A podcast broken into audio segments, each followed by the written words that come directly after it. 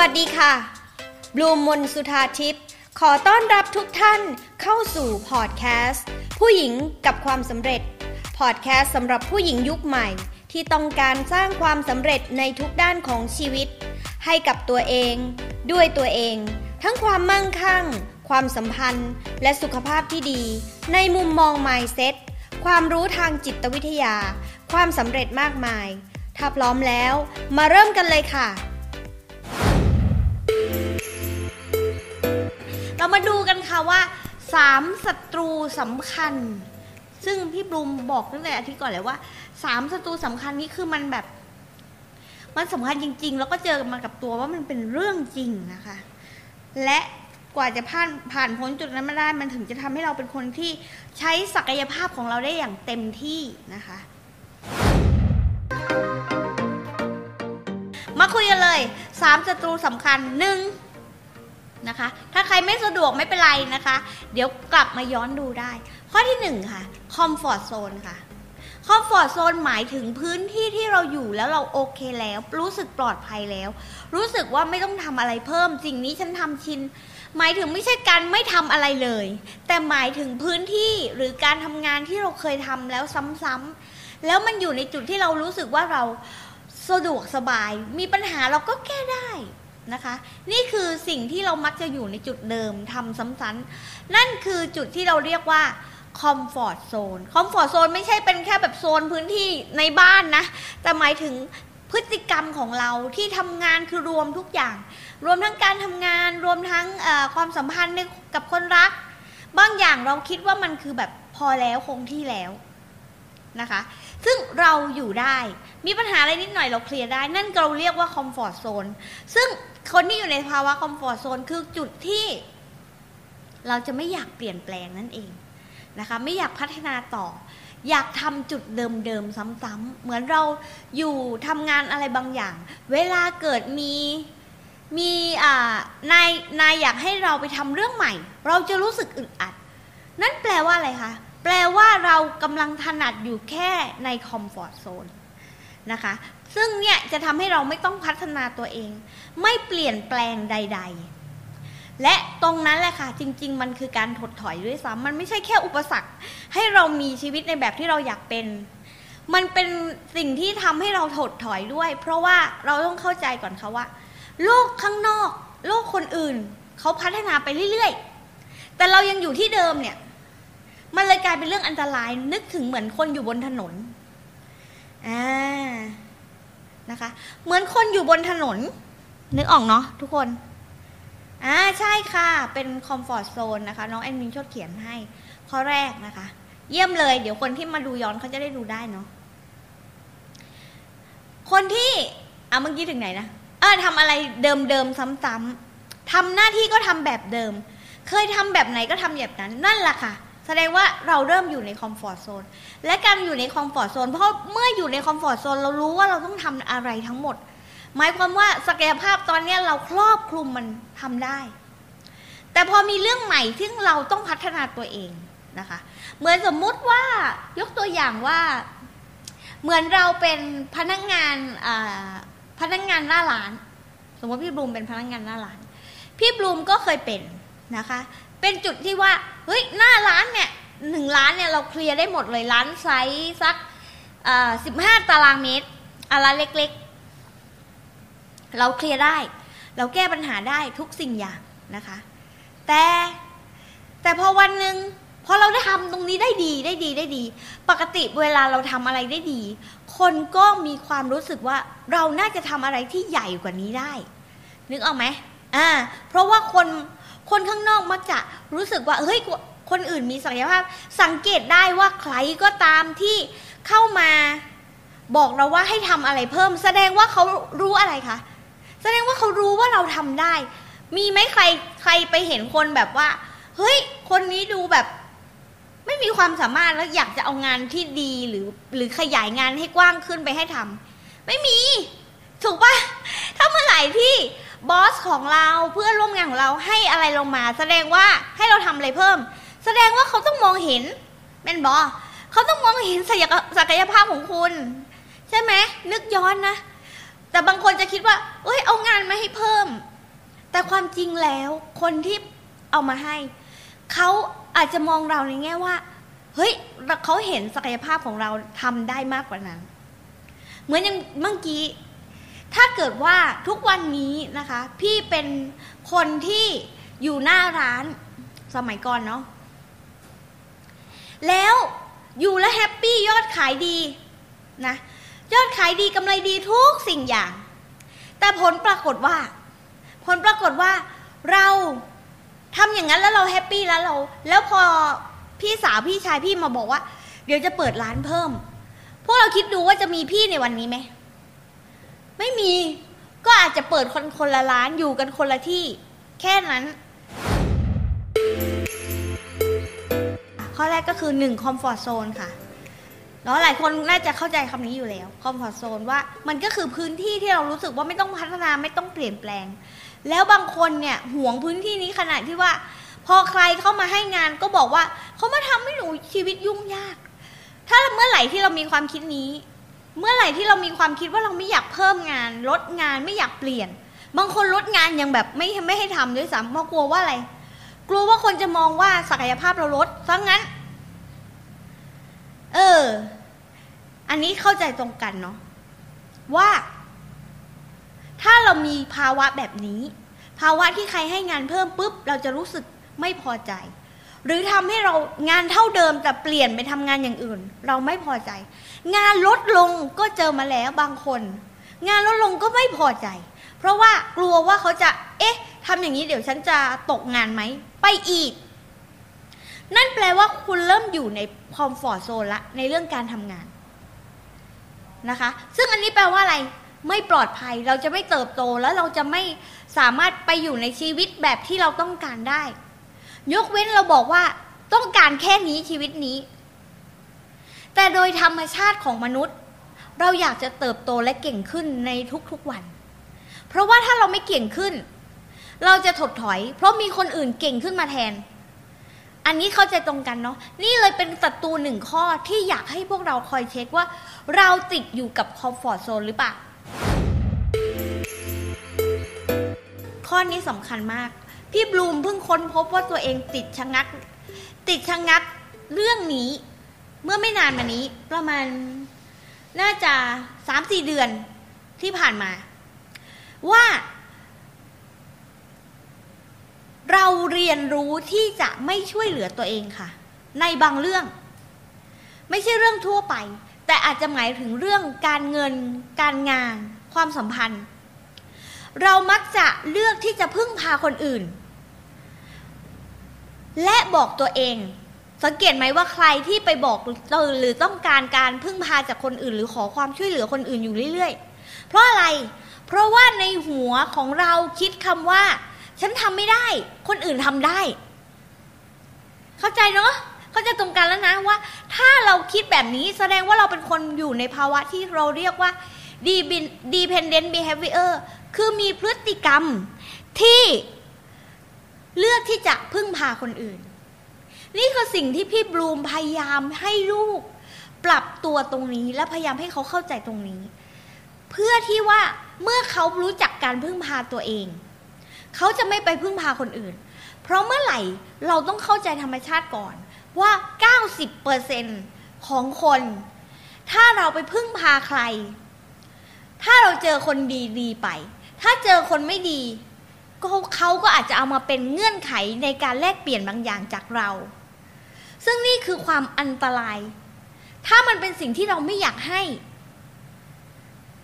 เก็ตเนาะเข้าใจตรงกัน เออ นี่คือสิ่งที่เรา และปรากฏว่าคนที่เลือกที่จะพึ่งพาคนอื่น เป็นอีกแล้ว เป็นสาเหตุสำคัญเมื่อกี้อีกแล้วคือการที่คิดว่าตัวเองทำไม่ได้ และคนอื่นทำได้จึงเลือกที่จะพึ่งพาคนอื่น พี่บลูมเป็นจากตรงไหน พี่บลูมมาเจอตรงที่พี่บลูมมีภาวะพึ่งพาพี่สาว เพราะรู้สึกอยู่กับพี่สาวแล้วมันอุ่นใจ ซื้อบ้าน พี่เขาไปอยู่ตรงไหนก็ไปอยู่กับเขา ไปอยู่ใกล้ ๆเขา พี่เขาก็มีด้วยต่างคนต่างเป็นก็ต่างพึ่งพากันและกัน แต่ถ้ามันเยอะเกินไป หมายถึงมันไม่มีสมดุลเราพึ่งพาคนอื่นได้ แต่เราก็ต้อง แต่เราก็ต้องให้เขาพึ่งพาเราด้วยนึกออกปะเนาะว่ามันถึงจะถึงจุดที่บาลานซ์ give and take มาอีกแล้วคำนี้ ท่องไว้บ่อย ๆ ว่าเราทำอะไรก็ตามเราอยู่ในจุด give แล้วเรา take หรือยัง หรือเราอยู่ในจุด take แล้วเรา give ให้กับคนอื่นหรือยัง ให้กับคนคนนั้นที่เขา give ให้เราหรือยังอ่าเพราะฉะนั้นเนี่ยการรู้จักพึ่งพาตัวเองเป็นหลัก จะทำให้เราความเจ็บปวดของเราน้อยลง เพราะมันไม่มีความคาดหวัง ว่าคนอื่น จะต้องมาทำให้เราสวัสดีค่ะ น้องจิโกะนะคะ สวัสดีค่ะใน IG นะคะ นี่คือข้อที่สองเราเรียกว่า dependent behavior คือมีพฤติกรรมที่พึ่งพาคนอื่น ทั้งที่บางอย่างเราทำด้วยตัวเอง ซึ่งอันนี้เกิดจากการไม่ได้บอกว่าผิด จากการเลี้ยงดูมีผลแน่นอน จากการที่อยู่กับคนใกล้ชิด ที่สอนนะคะ สอนเราสอนลูกเราหรือสอนคนรอบตัว หรือเราเองนี่แหละไปสอนให้พวกเขารู้สึกว่าต้องมีเราลึกกว่านั้นก็คือการที่เราอยากจะให้คนนั้นพึ่งพาเราอยู่ตลอดเวลา เพราะเรารู้สึกไม่ปลอดภัย กลัวเขาไม่รัก กลัวเขาไม่อยู่ด้วย เมื่อเราไม่เอาใจเขา แต่เราไม่รู้เลยว่านี่คือภาวะเหมือนกับที่เราเรียกกันว่า พ่อแม่รังแกฉัน คือเราไปสอนให้เขาพึ่งพาเรา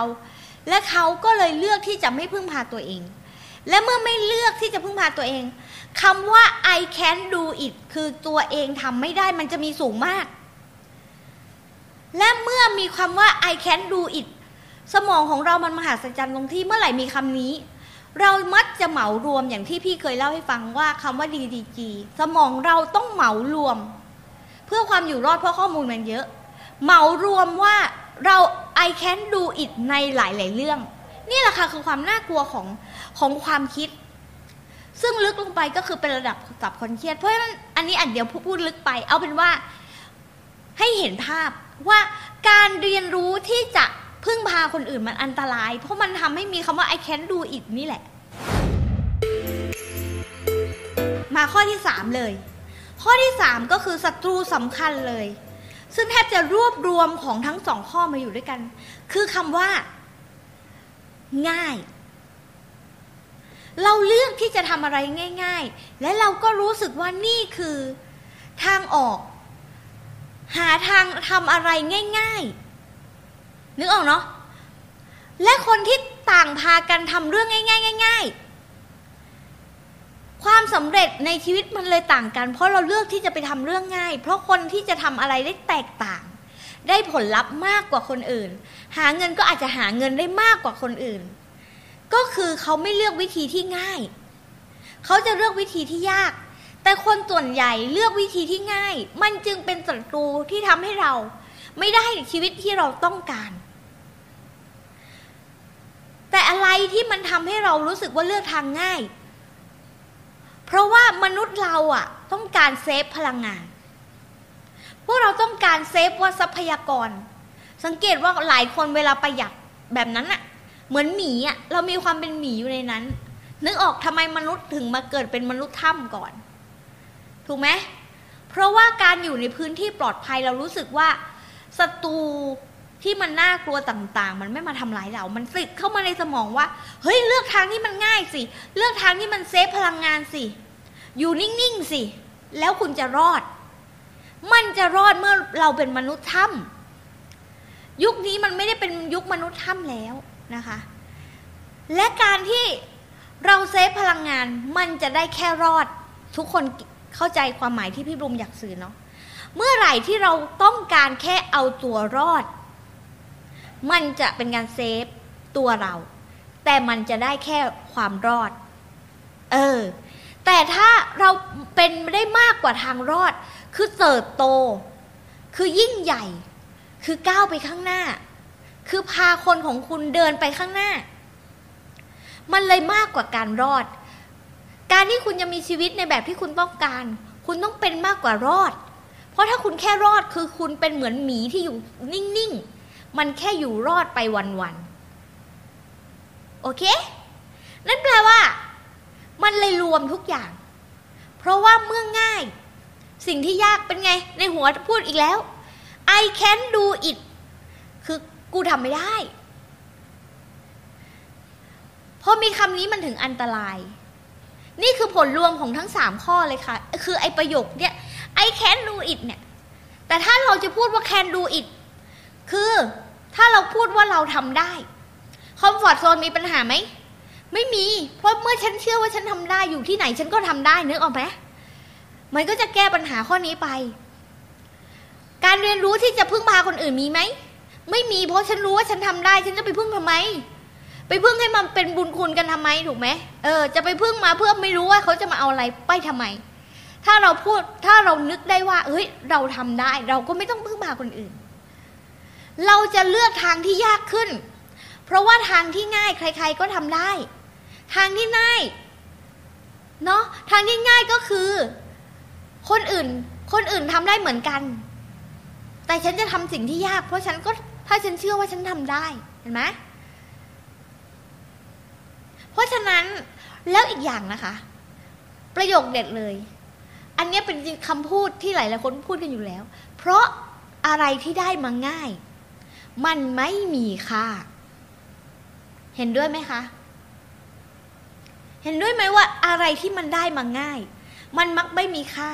เพราะว่าอะไร เพราะใครๆก็ทำได้ อะไรที่ยาก มันก็เลยเป็นสิ่งที่ทุกคนจะได้สิ่งตอบแทนหรือผลลัพธ์ อะไรไม่รู้ อาจจะเงินก็ได้ อาจจะเป็นความรักก็ได้ อาจจะเป็นจำนวนเพื่อนก็ได้ เมื่อเราเลือกที่จะทำสิ่งที่มันยากขึ้น เราจึงได้ผลลัพธ์กลับมาที่คนอื่นไม่ได้ นี่คือสิ่งที่อยากจะแชร์ค่ะว่า นี่แหละ เพราะฉะนั้นประโยคที่อยากให้มีในติดหัวพวกเราก็คือ I can do it ฉันทำได้ ฉันทำได้ในทุกสถานการณ์ ฉันทำได้ในทุกความกดดัน ฉันทำได้ในทุกการแข่งขัน เพราะว่าฉันทำได้ และฉันจะสนุกกับการทำด้วยอ่าเพราะฉะนั้นอย่างอื่นมันจะหายไปเลย ไอ้ศัตรูสามข้อนี้จะไม่มีความสำคัญเลยนะคะ นี่แหละค่ะคือสิ่งที่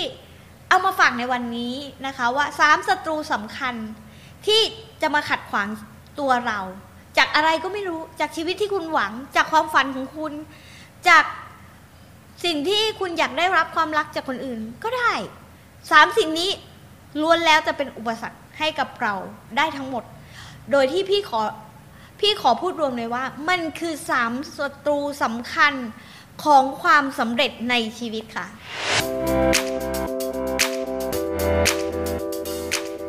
บลูมขอเชิญชวนทุกคน เข้าร่วม Facebook กลุ่มผู้หญิงกับความสำเร็จ ที่คุณสามารถเข้าไปเรียนคลาสออนไลน์ 18 เคล็ดลับสู่ความสำเร็จในชีวิต พร้อมสัมมนาเวิร์กช็อปฟรี ได้ตลอดเวลาไม่มีวันหมดอายุ โดยลงทะเบียนได้ที่ไลน์ at successful woman ได้เลยค่ะ สามารถติดตามบลูม มนสุธาทิพย์ Success and Mindset Coach ในทุกแพลตฟอร์ม และพบกันใหม่กับพอดแคสต์ ผู้หญิงกับความสำเร็จได้ที่นี่ แล้วพบกันใน episode ต่อไปค่ะ